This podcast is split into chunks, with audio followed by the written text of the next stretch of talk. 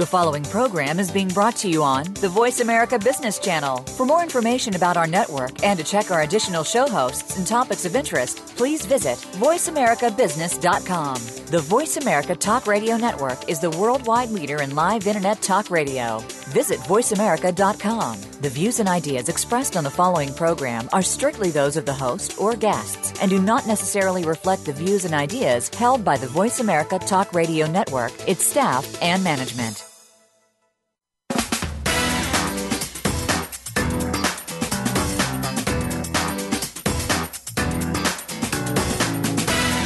Welcome to the most nutritious hour of business talk all week. This is Coffee Break with Game Changers, presented by SAP. The best run businesses run SAP. Your host and moderator is Bonnie D. Graham. You'll hear from the innovators who have learned to use game changing technologies to shake up the status quo and help move today's businesses in new directions. Now, here's Bonnie D. Graham. Welcome, welcome, welcome. And if you want to run with the game changers, I guarantee you're in the right place. Today's buzz, the word hyper. Ooh, well, I got news for you. It's a good thing. Let me explain. As individuals, organizations, and machines are increasingly interconnected in real time, the resulting always on hyperconnectivity. Yes, I know that's a mouthful, but guess what it's doing? It is reinventing our global economy. Real time always on, hyper connected. That's where the good part of hyper comes in. Now you know what I'm talking about. So what does this mean to you and your company? Well, if your organization is serious about competing and if you're not, why are you even here? Yes, you have to compete to survive and thrive.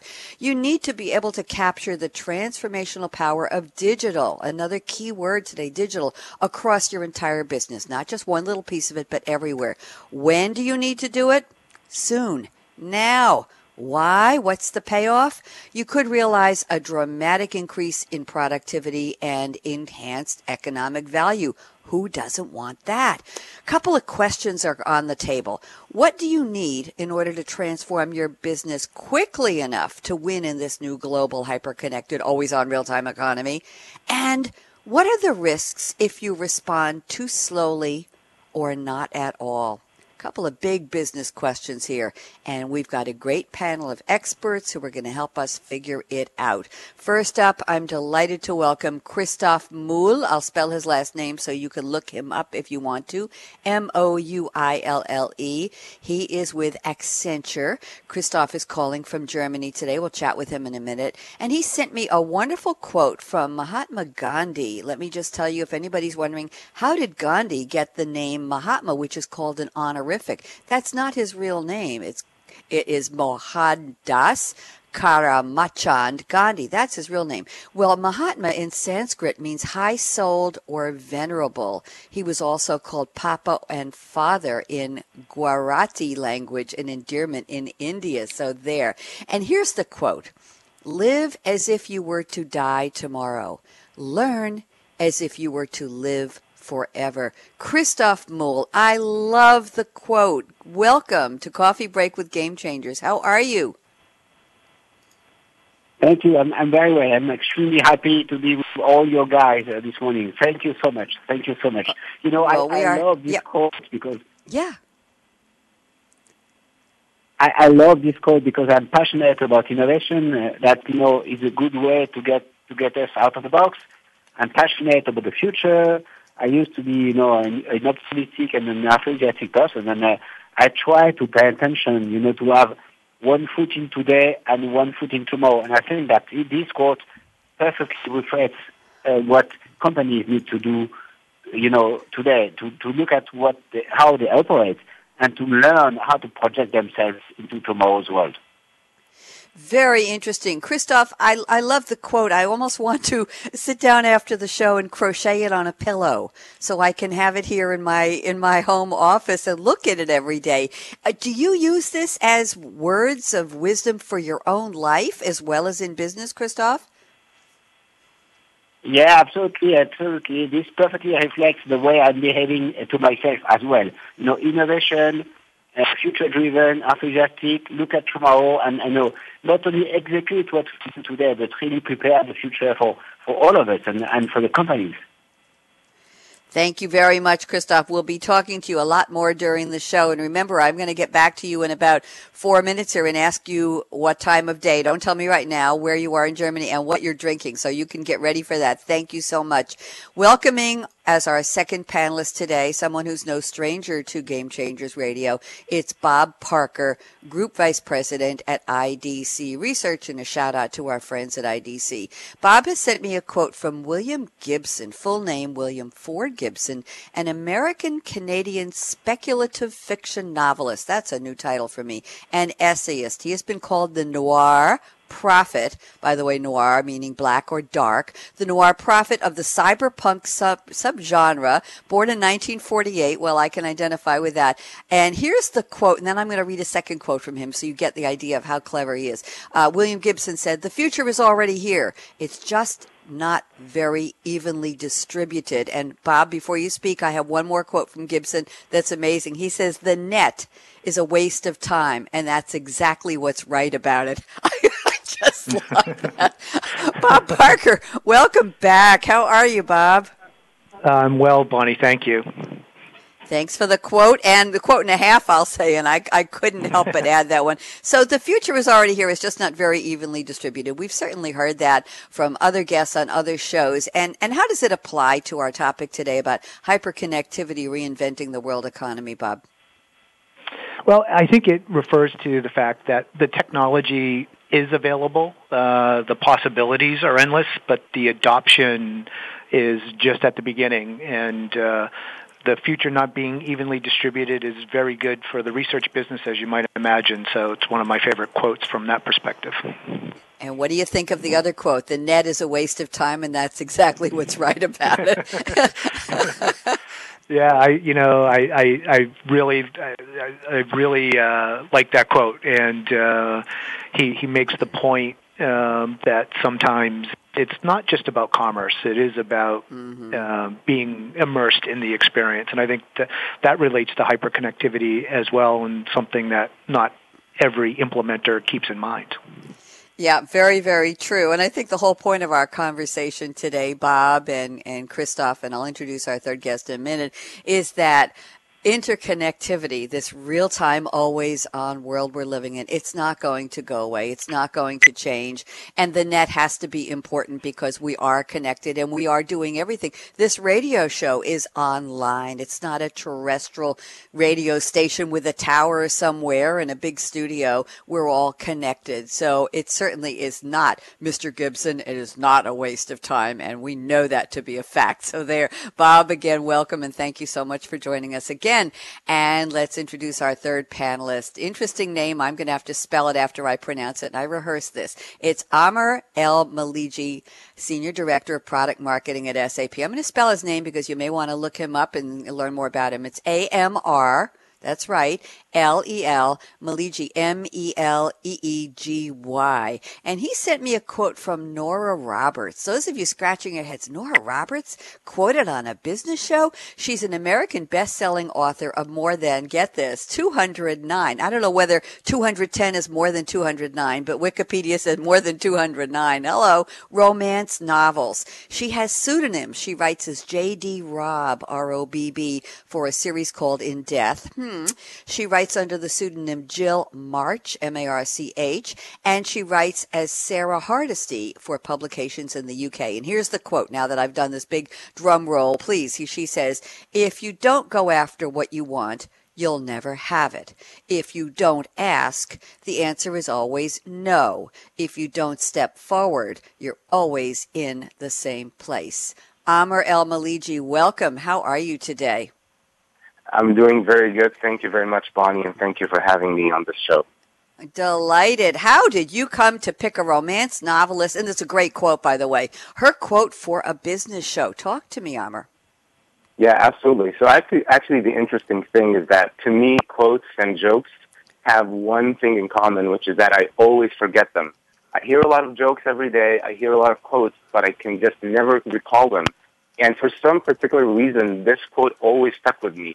Uh, and I think it applies to a lot of you know situations in my personal life, and it also applies, I think, to this topic particularly well because, um, as Bob was, was was saying, that if businesses and enterprises don't start doing things a little bit differently, they might end up in the wrong place in history. And uh, we've we've you know seen numerous examples of companies that ended up in, in the wrong place. Uh, a few of the pop culture companies that we all like to reference in the are companies like Kodak and Nokia. There are also numerous products. I don't know if anyone on your show remembers the Walkman or VCRs or answering machines. Oh, yeah. So, so yeah, so I, I, yeah, so I think it kind of applies here is that if if you don't uh, if you don't step forward in time, you'll end up in the wrong place. Absolutely. But uh, are you a fan of Nora Roberts by any chance? Or how did you come across the quote? I'm interested. I'll, I'll, I'll be very honest with you. I actually, I the, the quote stuck in my head, and I actually had to Google to find out what the source of that quote is, but it, it just resonated with me very well. It's a great quote. And by the way, we uh, are, want to welcome Karen Geraldo at Deloitte in Canada, uh, tweeting at K-H-E-R-A-L-D-O 24, who's listening to the show. She's one of our big fans. And she just tweeted about my three panelists and a shout out to Brad Borkin, who brought you all to me. But she tweeted a photo of Mahatma Gandhi and the wonderful quote that Christoph contributed at the beginning of the show. So if you want to go on hashtag SAP radio, you can see this wonderful quote. And Brad is tweeting as well. Thank you very much, Amr. Delighted to have you. Where are you, by the way? Rumor has it you're in Tech Ed. Is that correct? Exactly, exactly. I'm in Las Vegas right now at SAP's annual uh, technology conference, and I think you had a little bit of a panic in your program this morning when they saw the out of office response uh, to the emails. yes. But no, I'm here and I'm delighted to be on your show. We are too. Thanks for taking time out. Let's circle back to Christoph Mouille. Christoph is calling from somewhere in Germany. Christoph, where are you exactly? What time of day or evening is it? And we would like to know a little more about you. What are you drinking or what do you plan to drink when we're done in about 45 minutes? Christoph? Okay, that's good. Thank you so much. So, you know, I am in Walldorf right now. You know, Walldorf is the headquarters of a of SAP. So I'm uh, I'm embedded into into SAP. I would say. So what's going to come next? Because uh, it's it's past 5 p.m. here in Germany, so we are mm-hmm. almost happy hour. And and you know it's always dangerous to ask this kind of question to a Frenchman. So basically, you know what uh, what I will be you know having in my in my in my uh, glass in a few minutes from now, I can see the bottle in front of me uh, is a glass of Chardonnay, uh, obviously. So, so obviously, you know, from a Frenchman, you would expect that uh, Chardonnay comes from Burgundy. I have a lot of respect for all the Chardonnay we are uh, we can drink around the world in New Zealand, uh, in Australia, obviously in California, and, and in many other places. But you know, I'm so happy to have uh, you know this glass of Chardonnay that is waiting for me. It's as you said, it's going to be 45 minutes. I'm uh, I'm looking forward to enjoy to enjoy uh, that that glass of wine. And in the meantime, I hope that we will have a you know, much opportunity to talk about uh, digital, to talk about real time, to talk about transformation, and to talk about you know companies you know projecting themselves into the future. Mais bien sûr. Merci, merci. Chardonnay, one of my favorites, and my mother, who is going to be 99 on February 1st of next year, she still loves a glass of crisp Chardonnay with dinner. What do you think about that, Christophe? That's right. So please uh, send me a photo uh, or, or selfie when you, when you drink that one. I sure will. I have pictures of her raising a glass of something that looks like Chardonnay. I'll send you one, I promise. Thank you so much. I loved your description. Bob Parker, where are you and what are you drinking or thinking about? Well, I'm in at IDC headquarters in the Boston suburbs, uh, and right now I'm drinking uh, a protein shake uh, because I'm trying to take the edge off the craving for a mid-morning snack, and I would much rather be in Walldorf with Christoph uh, looking at a Heidelberger Pils, but um, I'll have to stick with the protein shake. Ah, oh, you're so good. You want to give us a flavor? Is there a brand to your protein shake, or is it a home brew concoction? No, it's uh, just a Special K uh, mocha con- concoction. Hmm. Hmm, sounds very, very interesting. Well, here's to your health. A votre santé, mon ami, Bob Parker. There you go. Trying to make Christophe feel at home with a little bit of French, what I remember of it. And Amr El Meleegy, you are in Vegas. We already know that. I, I am not going to ask what you'd like to drink because I know the bar is probably not too far from where you are. But what are you drinking right now during the show, Amr? Yeah, so I'm uh, Bonnie. I'm staying at the Venetian Hotel, and if you just walk down the lobby, there is a small uh, cafeteria called Bouchon Cafe, and they have some amazing coffee. So I'm drinking coffee from from down there. I didn't venture in out very far, but just just as soon as you get out of the elevator, there's the Bouchon Cafe. They make some great coffee, and uh, I'm having a, a a a large americano right now. Wonderful. Thank you very much and have a great show at Tech Ed. And uh, let's see. Well, I think Bob Parker remembers this. They don't let Bonnie have any caffeinated beverages while she's hosting the radio shows live. You know that, Bob. And Christoph probably figured that out already, and Amir probably as well. So I'm drinking a glass of cool, clear, filtered water in a pretty cup with a green straw. And the green is representative of world economy, hyper connectivity, the green light for go, live, always on. And it also represents money. What can I tell you? Our topic today is hyperconnectivity, reinventing the world economy. We've already started to have a great conversation. My three special guests are Christophe Mouille with his wonderful French accent at Accenture, calling in from Walldorf, Germany. Bob Parker, somewhere in the Boston vicinity, cool, crisp, and clear. Sunny day here on Long Island. I think you probably have the same weather pattern. And Amr El Meleegy, who has not seen the outside world in a while. He's holed up at the Venetian in Las Vegas for Tech Ed, and so pleased he's taking time time out to join us. So don't even think of touching that mouse, that app, that dial. We'll be right back. Justin out.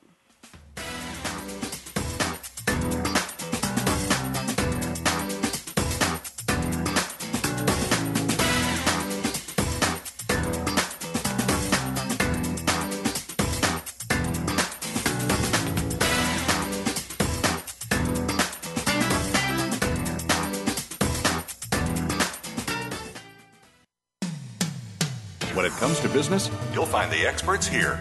Voice America Business Network. The time for enterprise mobility is now, according to IDC. By 2013, over 1.19 billion workers worldwide will be using mobile technology, comprising 34.9% of the workforce. The impact of mobility on business is clear. Increasing numbers of business users are expected to handle critical tasks and decision making in real time, no matter where they are. SAP and Sybase, an SAP company, offer mobile applications and underlying infrastructure with integration to SAP systems for secure access to business processes anytime, anywhere, and on any device. www.sap.com. When it comes to business, you'll find the experts here. Voice America Business Network.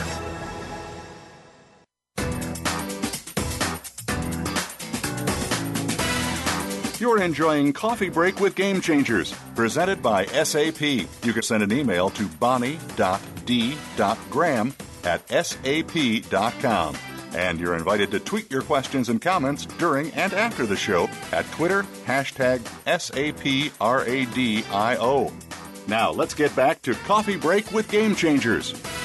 And we're back talking about why hyper is a good thing when it's hyperconnectivity, always on, real time, and reinventing the global economy. My special guest today, Christoph Mouille, M-O-U-I-L-L-E, calling from Walldorf, Germany. He's with Accenture. Hello, and a shout out to our friends at Accenture. Bob Parker at IDC Research, and we already did a shout out to IDC, and Amr El Meleegy at SAP, who's calling in from Tech Ed and calling us back. He should be back on the line in just a minute. Christoph and I are going to open the round table. We have a lot to talk about here. Christoph, I'm looking at your notes, and with your permission, I'll read just a little bit and then have you expand it for about two minutes, and then we'll invite Bob and Amr, Amr who is now back with us. Uh, we'll invite them to speak on your topic. So the topic is everywhere you look, business and technology disruptions are accelerating. And Christoph adds, on the business front, organizations are facing increasingly nimble competitors and growing demand from customers for faster, more consistent, more personalized experiences across channels and devices. And then he adds on the technology front, enterprises are under pressure from investors, customers, and business partners to drive new value. I'm going to let Christoph take over now. Christoph, what's so important about this? Tell us more, please. Yeah, absolutely. absolutely. Thank you for this opportunity. So yeah, the, the fact that uh, I would say the business and the technology are changing is not new. What is new is, is, uh, is that it comes faster than before, and it comes simultaneously. Simultaneously, it means that you know from a business stand, standpoint, uh, users are, are, behaving more and more like consumers. Uh, companies are fasting more and more you know, uh, into that that ways to to to to to, to uh, towards competitors, and and we've got new entrants coming into the game that did not exist uh, yesterday. We have that in almost all of the industry segments right now. So from the business standpoint, you know, things are accelerating in time. At the same time, on the technology side, we now have, you know, things, uh, features and functions uh, that are available right now, uh, almost for free, from the ecosystem that did not even exist, you know, a couple of uh, couple of weeks ago. So uh, this, I would say, conjunction of uh, business changes, acceleration, and at the same time, new technology components that are becoming available is quite unique. Never happened in the past at that pace and that order of magnitude. And this is this could be uh, seen both, uh, you know, by companies like a threat or a, a giant opportunity uh, to leapfrog competitors, to step ahead, and to create new business model, taking advantage of this opportunity and of, of the technology components that are, again, becoming available in the marketplace that were not existing one year ago. Okay, thank you very much, Christophe. I want to get Bob Parker's take on this. Bob, thoughts to expand this? Yeah, I think it, I think Christophe's right on point. Uh, you know, we're seeing quotes. I think the important thing to note, though, is that the attention to this is coming from the very top of the corporation. There's a quote from the CEO of Citi, and he was, by the way, he wasn't speaking at, an, at a financial services industry event. He was speaking at Mobile World Congress, a very tech event. And he said, Citi's no longer a bank. We're a technology company in the financial services industry. Uh, Jeff Immelt at GE said, I went to bed last as an industrial company. I woke up this morning as a software and information company. So there's this realization on the part of the, the, the highest levels, the board level of major corporations, that they're becoming a technology and information based company. Uh, so this acceleration that Christoph is talking about um, is being pulled from the very top. Uh, it, it, it sort of creates challenges between the CEO making a proclamation and the folks that have to transform their business, uh, translating that to um, very uh, prescriptive things to do. Although one of our predictions that we do every year, coming out in November, one of our predictions is that by the end of 2017, 80% of the Global 2000 will have a chief digital officer or equivalent. So someone just focused on coordinating all the activity that has to happen to become a technology company. Thank you very much, Bob. Amr, love to hear your thoughts. Join us. Yeah, absolutely agree uh, on both what Bob and, and Christophe mentioned. I think uh, most enterprises today are um, are aware of the, uh, the the digital opportunity or the digital threat. Um, there's you know a lot of research out there that uh, indicates that. Uh, but I think also an interesting fact here is that um, uh, about two thirds of executives that were surveyed in an Economist Intelligence uh, unit uh, a recent survey in, in uh, 2015 believe that actually it's digital offerings from established competitors rather than uh, from digital startups that are the most significant source of competitive pressure today. Uh, so this idea that, that this disruption is is coming in from, let's say, a Silicon Valley startup is um, is actually just sort of a, a the, the boogeyman of the current era.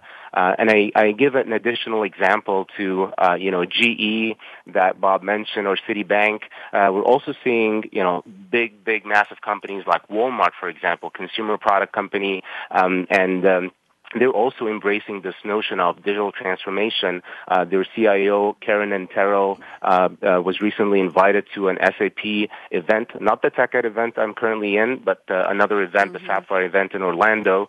Um, and uh, she was talking about how they're embracing digital transformation, how they see themselves as a digital company. Um, and uh, interesting fact here is that I live in San Francisco, Bonnie, and I mm-hmm. listen to ads about Walmart on, on radio channels, and they're actually advertising about their software technologies, that they leverage open source technologies, they use agile development within their environments. They're obviously trying to appeal to young talent, to developers, to attract them. Uh, so it just speaks to that whole notion that you know um, uh, CEOs and, and CIOs are, are, are, really aware of this uh, uh, of this digital transformation that's happening around us. Thank you very much, Amr. And by the way, glad you called back. Your line is absolutely perfect now. So we are so pleased we can hear everything. Uh, Christoph, good conversation among your co-panelists here. I want to know if you want, eh, want to add anything, but I also want to bring in one more item from your topic list that I'd like you to cover. You say the pace of business is accelerating. We've already established that. But existing business and IT approaches lag behind, and you say only 17% of IT executives say they can deliver fast enough for this new pace of business. Christoph, you want to address this as well as what your co panelists shared, please? Yeah, absolutely, absolutely. The, uh, uh, the, the, the challenges across the organization right now is uh, how do they embrace uh, this digital transformation? And there are basically uh, four key elements. The first, the first element is the, I would say, the enterprise system assets they are built over time in terms of standardizing the processes, rationalizing, you know, the uh, the infrastructure, and, and, and you know having a, an homogeneous uh, you know, I would say enterprise system across the patch in terms of back office. But this is for them a very strong asset. Beyond that, uh, they, they really need now uh, to, to fuel that content with the new technologies can, uh, uh, can offer. And here uh, we're talking about cloud, we're talking about in-memory, and this is the second component of this acceleration. The third component is the extension that companies can build uh, for their digital capabilities. And here I'm thinking about mobile, cloud, this kind of stuff that you can not only uh, complement your landscape, but also enhance uh, your functionality to offer new functions and features uh, to the to, to, the business. And and and, and complement to that, and that this is my fourth element. Uh, we need to take into account uh, in, a, in a dynamic way what the ecosystem can offer to us, meaning that you need to get out uh, of the traditional boundaries, the four walls, if you will, uh, of your company to really look outside, look at, uh, you know, what used to be your partners that are now com- might come your competitors, sell for your customers, and for the suppliers.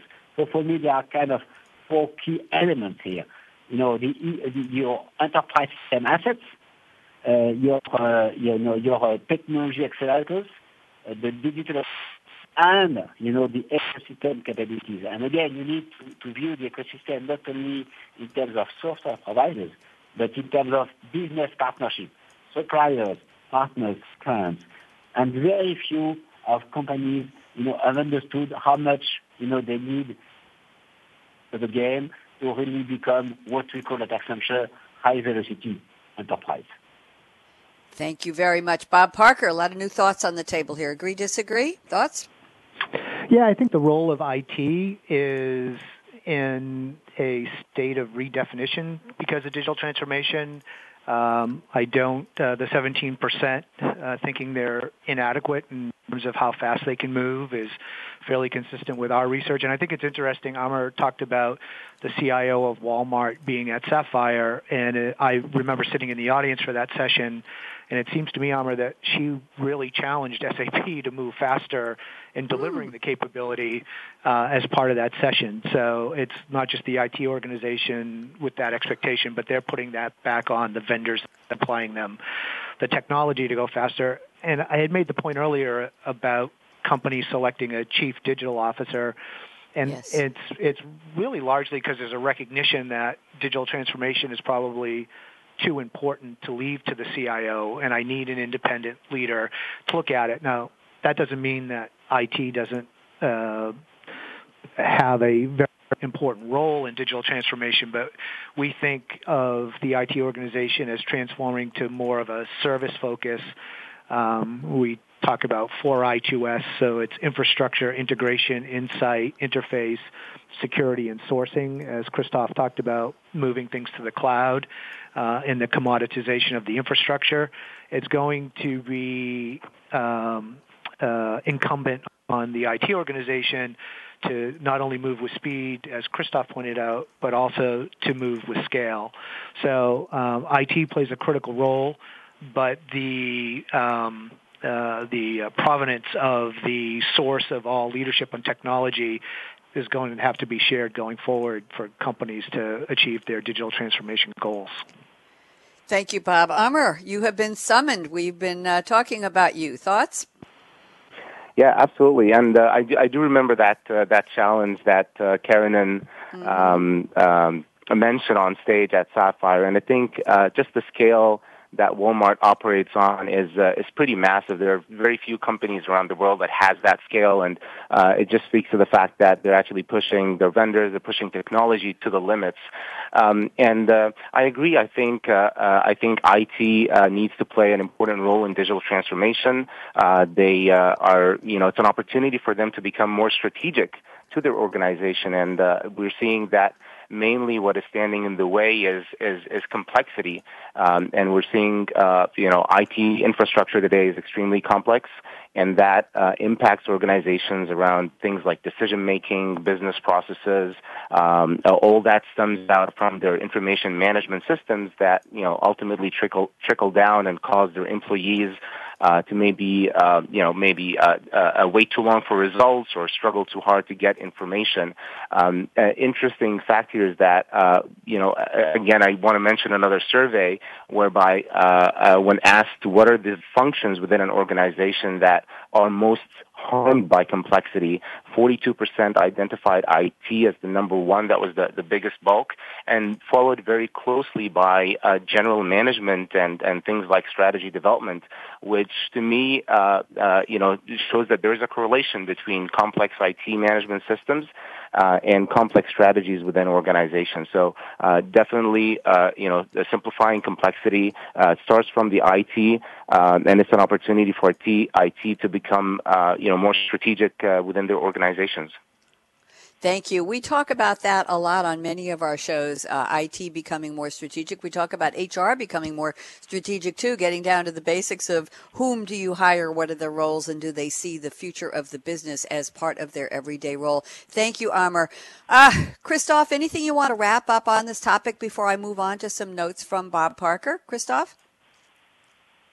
No, I think, uh, yeah, thank you for this opportunity. I think what, what really makes sense for companies to look at is also to look at uh, the smaller and agile companies. Uh, we, got uh, we see around the world there are you know various offices, a number of companies that are coming into the traditional business to break the rules of the game, and those ones think in a completely different way, you know, kind of, you know, out of the box. And we see a number of companies, particularly coming from the eastern side, companies from China, from other places like that, that are coming with, you know, completely different model, uh, with, with no, I would say, weight uh, into their uh, into their past, if you will, uh, uh, less of heritage, and probably more flexibility in the way they embrace the digital agenda. For them, you know, it's not about digital transformation. It's about creating new business model directly from a digital standpoint. So the message to the, I would say, the more traditional Western company is also they should be careful and watch uh, other smaller and niche players that are coming in to change the rule of the game. So this is both, again, a threat, but also opportunities for them to change their organization, to change their operating model, and to change the way they behave into the market and also internally. A, a good, I would say, teasing uh, for them, you know, to be uh, to, to be changing and be, be more agile and become high velocity enterprises. Thank you very much, Christoph. Bob Parker, I'm looking at your notes. Some interesting statistics here just want to get this on the table. Hyperconnectivity defined. You say the number of things, and we talk about the Internet of Things, the IoT. Number of things connected to the Internet is growing at 17% a year, doubling nearly every four years. And you add it's not just things, but people as the number of active devices we use will grow from just over one to over three by 2020. And we're talking, of course, about wearables and other, I believe, everyday technologies. Bob, are these numbers on target? Have they changed since you wrote them to me about a week ago? What do you see? Well, I will. I will tell you. I chose to use our most conservative estimate uh, mm-hmm. on doubling uh, on the on the growth of connected things. Um, we there are other forecasts uh, out there, depending on how you define things in connectivity, that have it doubling every year. So the, the, the net net is we're talking about 30 billion or so connected devices by uh, connected things by 2020, and you add this notion of uh, it's not just your phone, but it's your smartwatch, and it maybe it's your smart glasses, and all these other uh, personal area network devices that you're going to use, and it really explodes. I, I think it relates to digital transformation. It's not about the the availability of the things or the connectivity. Certainly that's very, very important.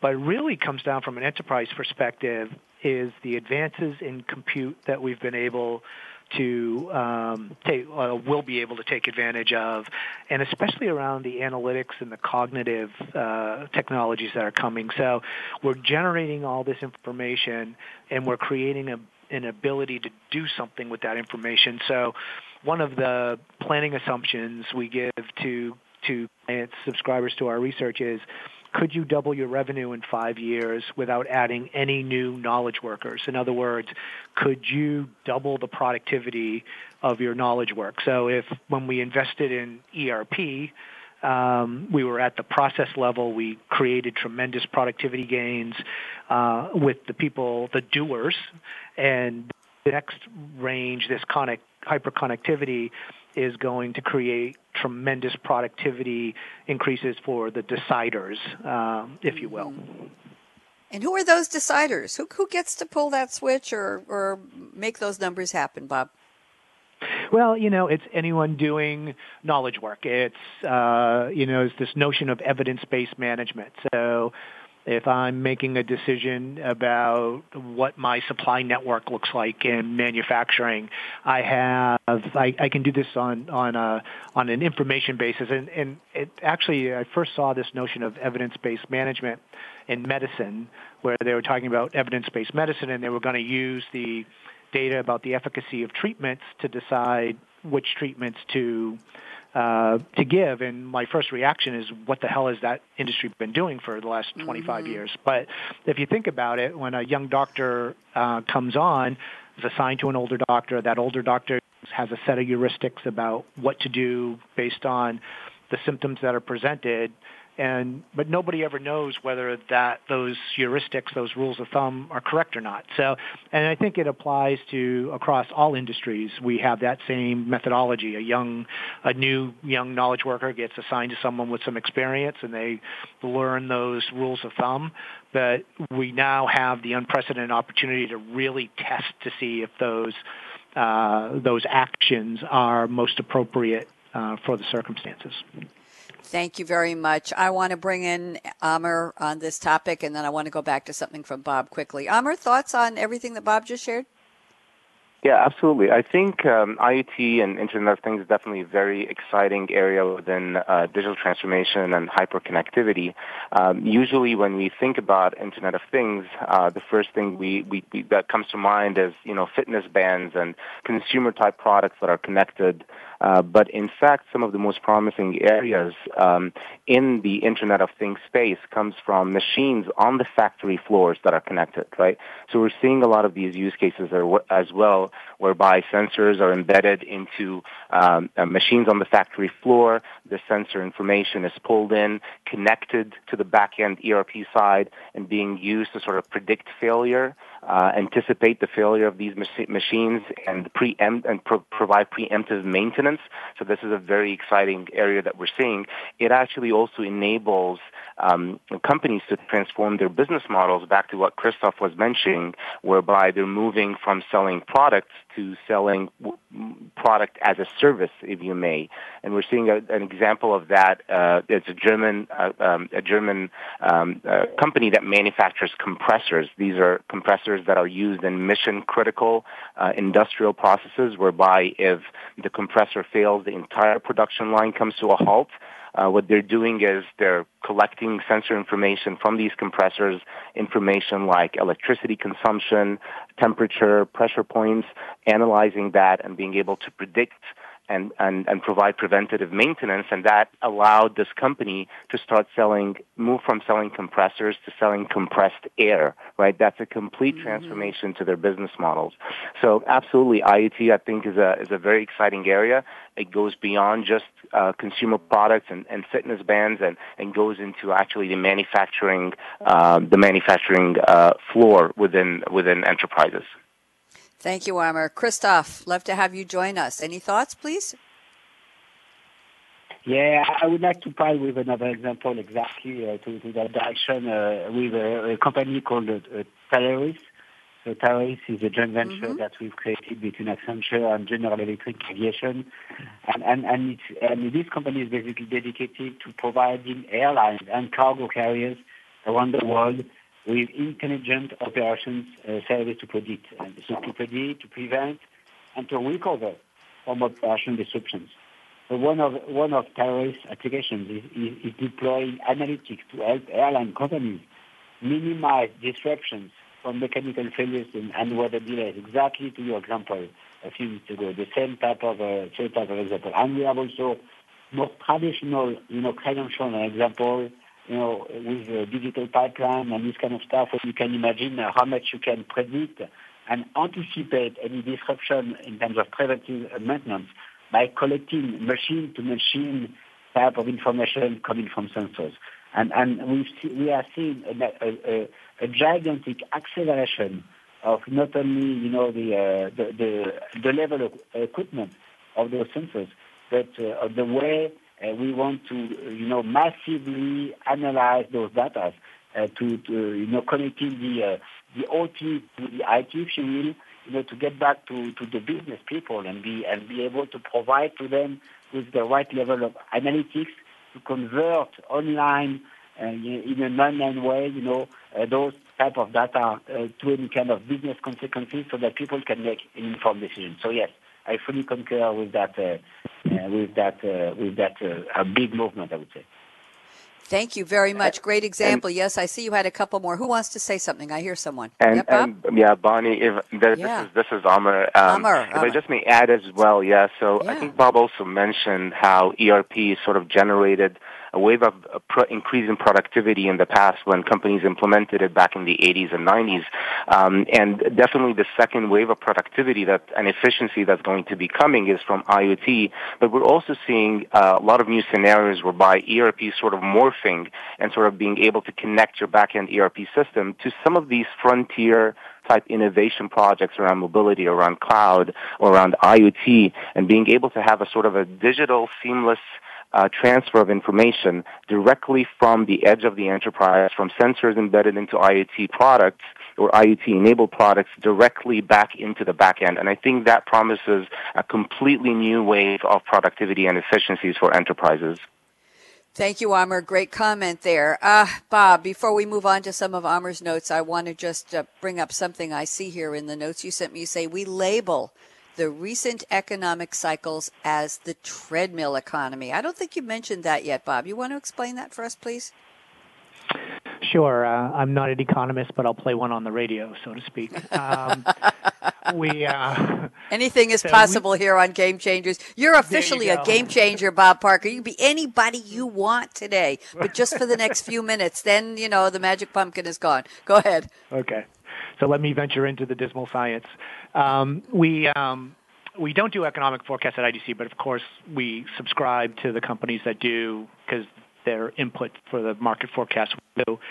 Um, And it's been our observation that we've been, I refer to it as the treadmill because at one point capital goods are up and then consumer economy is up or then um, uh, commodities are up, oil and gas, mining, but there isn't two at the same time. One's always peaking, one's declining, one's on the rise. So we have this notion of this treadmill and it's just cycles, but there's no real overall growth. And companies have gotten really good at managing that cycle. In fact, I give a lot of credit to ERP systems that they put in because it's given unprecedented visibility to those to the situations.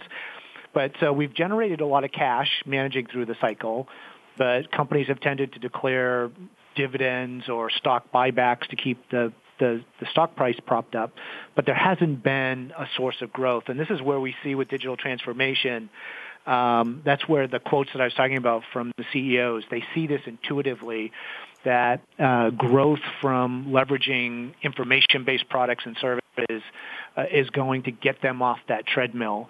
But at the same time, if I, I've, uh, you've allowed me to talk about macroeconomics, let me talk about microeconomics, mm-hmm. which is the okay. theory of the firm. That's really changing as well. You know, we if you if you remember your microeconomics 101, it was land, labor, and capital, and how does the firm think about that? Well, going forward, those things are going to be much less important. It's going to be about connectivity, people, and relationships. Those are going to be the critical resources that I have to think about. And it's not a economy of scarcity. You know, how do I allocate scarce resource? It's going to be an economy of abundance because if it's information based, when I use information, it becomes more valuable. Whereas if I use capital, I diminish it. I, I draw it down.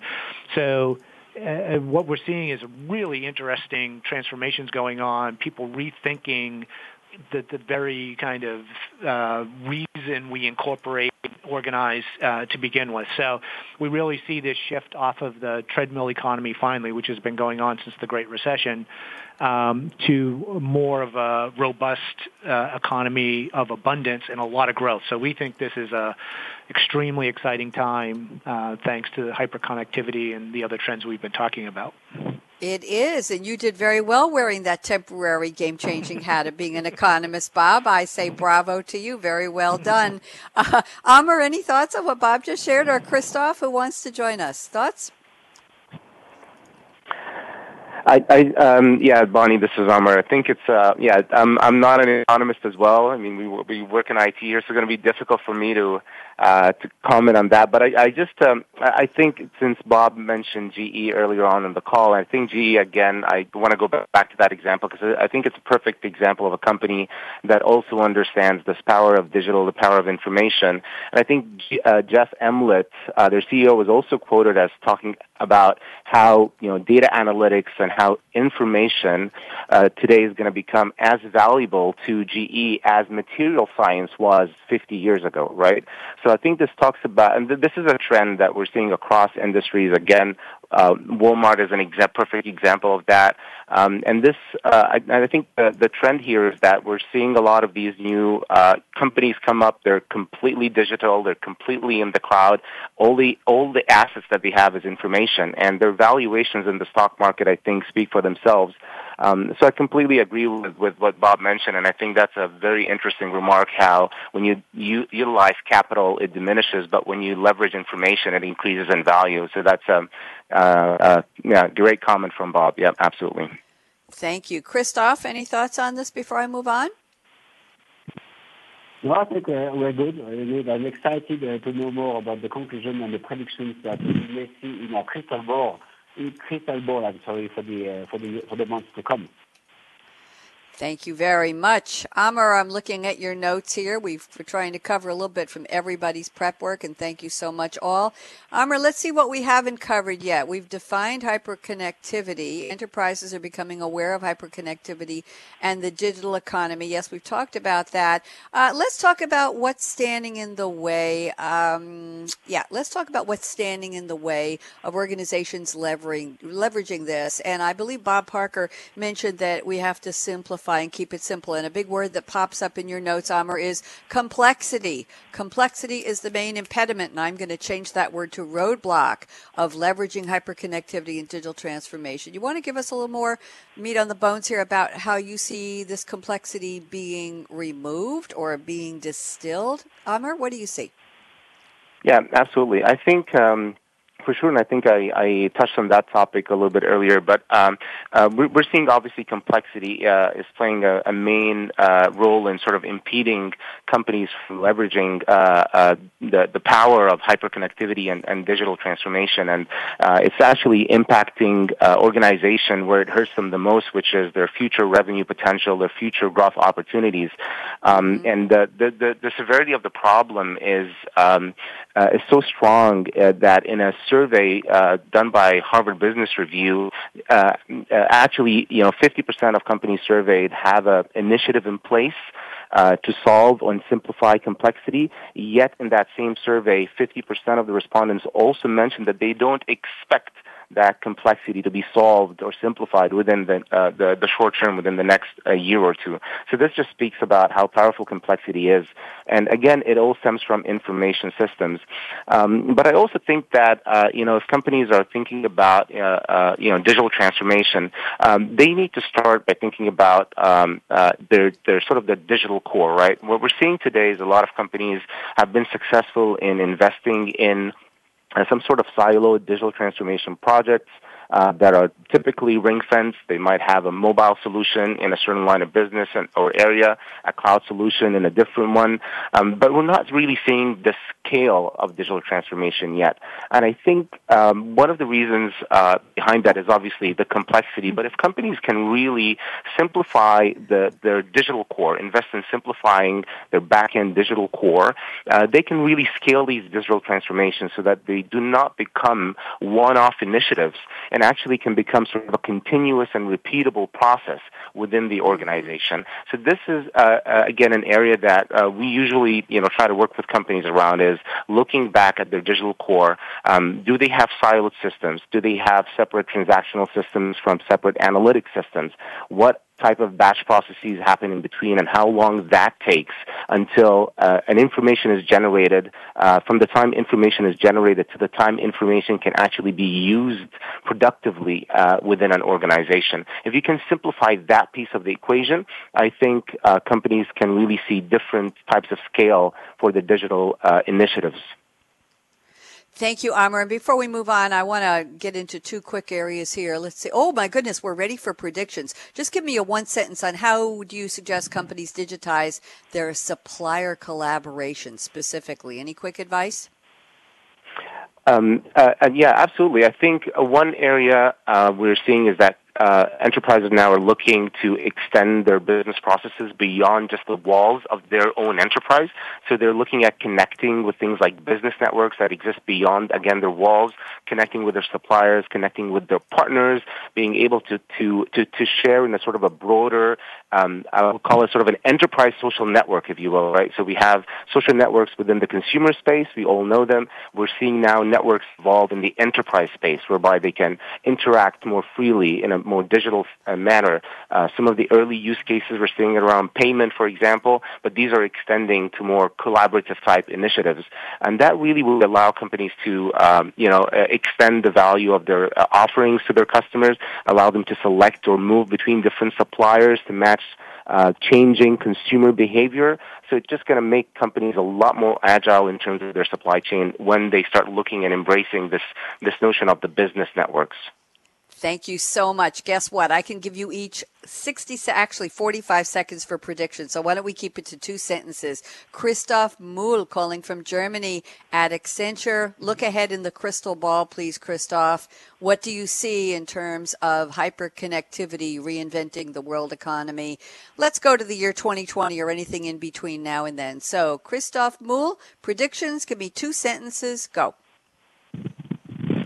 Yeah, when I look spot, and when I look into the uh, the, the, the Fortune 5 and the 5,000, 50% of the company that were in, into the uh, sorry the Fortune 500 that were into that ranking in 2000 have disappeared. So my prediction is that a much larger proportion of them will disappear by 2020. So meaning uh, this major, major, major digital transformation wave uh, will, will, be a kind of a bifurcation from companies between losers and winners. We need to be agile, we need to be faster, and uh, I think we'll, we'll, we'll, we'll see a lot of new companies popping up and, and a lot of the traditional ones, you know, unfortunate uh, that will uh, go out of the world. So that's going to be an interesting time in the years to come. Indeed, it will. Thank you. Bob Parker. Oh, I can give you just 60 seconds or less. I know you're always ready. You, you, uh, economist hat wearing person. You, so go, go, Oh, new title for Bob Parker. He's going to hate me for this. Okay. Predictions, Bob Parker, IDC. Go ahead. From our annual predictions available next month, two thirds mm-hmm. of CEOs will have digital transformation at the center of their business strategy. Wow, wow, wow, wow. How many did you poll for that? That's our prediction. So that's based on conversation. So that's not a survey result. That's a okay prediction. prediction. I love that. Very interesting. Thank you very much. Looking forward to seeing if that comes to pass. Amr El Meleegy at SAP. Talk to me. Predictions. I can give you 60 seconds. Go. Yeah. I think, uh, uh, Bonnie, we're just scratching the surface here of digital transformation. Uh, what I predict is that by the year 2020, companies will really be able to achieve what the, the scale of digital transformation so they can scale their initiatives. Uh, we're going to see companies, much more companies move from being product-based companies selling products to selling outcome-based experiences to their customers, completely new uh, business models, a completely new shift in their mentality and the way they, they approach their customers. so again, I think we're just uh, scratching the surface here. Um, expect to see uh, digital transformation at scale in the year 2020. Thank you very much. A shout out to my three panelists. Wonderful, great thinkers on your feet or whether you're sitting down. Great insights and thank you for sharing so much of your expertise. Christoph Mouille at Accenture. Bravo. Bob Parker at IDC. Same. And Amr El at SAP. Wonderful speaking with the three of you. Shout out to Brad Borkin at SAP who brought this wonderful panel together and set up this topic on Coffee Break. Thank you, Brad. Back from a trip to New York. We did not get to meet this time, Brad. Just, just next time time we have to set up a lunch or dinner in Manhattan. And thank you to Justin, our engineer at the Business Channel at World Talk Radio. I'm Bonnie D. Graham, and I'll be back in two, let's see, 2 p.m. today. I'll be back in two hours with a live new edition of Game Changing HR Leaders brought to you by SAP and ASUG, America's SAP Users Group. Here's my call to action in the meantime. Fasten your seatbelt. What are you waiting for? Go out and be a game changer today. For now, bye bye. Thanks again for tuning in to Coffee Break with Game Changers, presented by SAP. The best run businesses run SAP. To keep the coffee break conversation going, tweet your questions and comments to Twitter, hashtag pound sign SAP RADIO. Please join your host, Bonnie D. Graham, again next Wednesday morning at 8 a.m. Pacific Time, 11 a.m. Eastern Time on the Voice America Business Channel. Have a great week.